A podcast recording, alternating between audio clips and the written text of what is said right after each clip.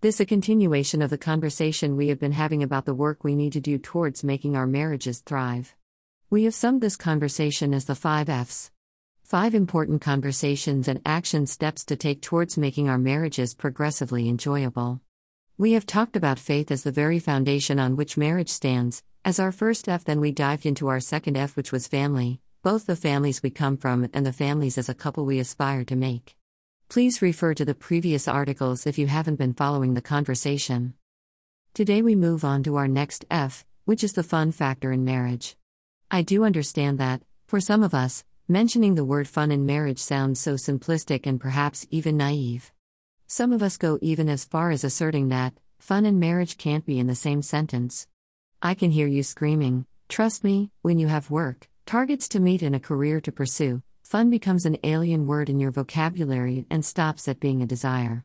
Add to that children to raise, in laws to deal with, a husband to please, having fun can be like a childhood friend that you haven't seen in a long time.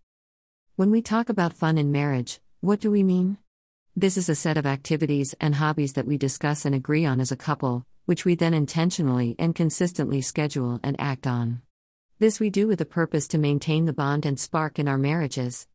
We recognize that, just like any friendship, marriage takes work to maintain it as a sacred and joyous union. A marriage left on its own eventually deteriorates, and if ignored, it dies a slow death. If you are my ardent follower on my blog and our social media platforms, you have heard me share my experience of how my marriage nearly went down the drain because of unintended neglect. I was at a point in my career where my work was so demanding and stressful that it affected everything and everyone around me. I would leave very early in the morning, latest 6 a.m., work up to 5 p.m., head home briefly, and then head back to work until 11 p.m. Most times I would arrive back home towards midnight, sleep, and continue the routine day in, day out. Much as I wasn't mandated to work on weekends, being the administration manager in a fast paced media company meant working for 18 hours on most days. Add on to the fact that I was still growing in my people management skills, you are left with a tired worker, stressed wife, an absent mother, and a depressed human being. This lifestyle was so stressful to my marriage and children that mentioning the word fun then would have been an insult. My husband and I had no time for each other, the intimacy had died down, and our friendship was hugely bruised. I made so many mistakes in my marriage and personal life, some of which I am still trying to recover from. Maybe as I write this, you find yourself in the same place that I was years ago. Maybe you are convinced that your marriage has reached the point of no return. Maybe you have resigned to the fact that you will never be happy in your marriage because of the unbearable circumstances that you are going through. And hearing me talk about fun in marriage, you can only afford a virtual sneer and wonder if I know the pain you are going through. Well, if that's you, indeed, I don't know what you are dealing with in your marriage and your personal life. At the same time, I know that no matter what issue you are dealing with, there are seemingly small things that you can still do that can make a great difference. If your marriage is in too bad of a place to consider any fun activity, then begin the journey alone. Work on yourself first.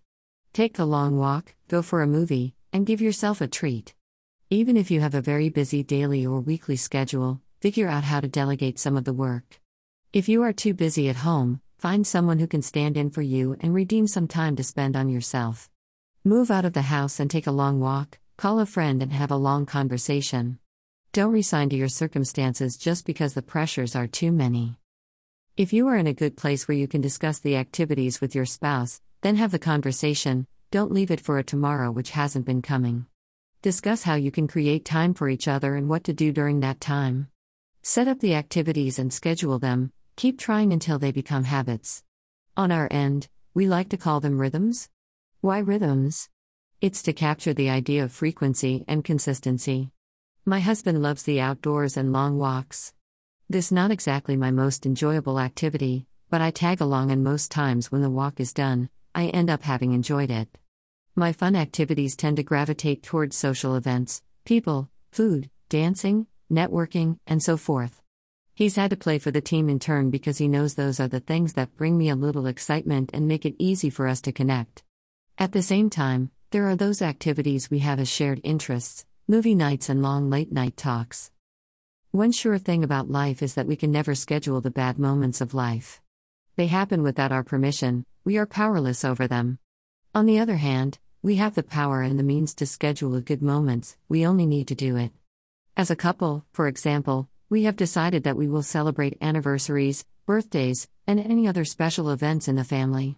Not because we are a rich couple and have a lot of money to throw around, but because we recognize the value in celebrating the good times together both as a family and as a couple. All these fun moments fund the flame of friendship, togetherness, and joy in marriage. They then serve as a sustaining force of the life and the bond in the marriage. To conclude, if your marriage is in a bad place, don't give up. Work on rekindling your joy first. Begin with the small things and small steps, like a daily time to reflect and point out the good things that have happened in the day, then go on and be thankful for them. Constantly look for the small victories and celebrate them. This good energy and attitude will rub your, your spouse positively. If you have a good level of friendship as a couple, then establish and fight to keep the space for the fun activities in marriage. Protect and prioritize those moments as sacred to both of you. Remember, each couple has unique things they can do together, what works for one couple might not necessarily work for another. Be creative and open minded until you both find out what works for you. I pray that God may breathe on our marriages a fresh fire of His Spirit that will bring healing, restoration, and joy. Until next time, may God's goodness and love be with you all.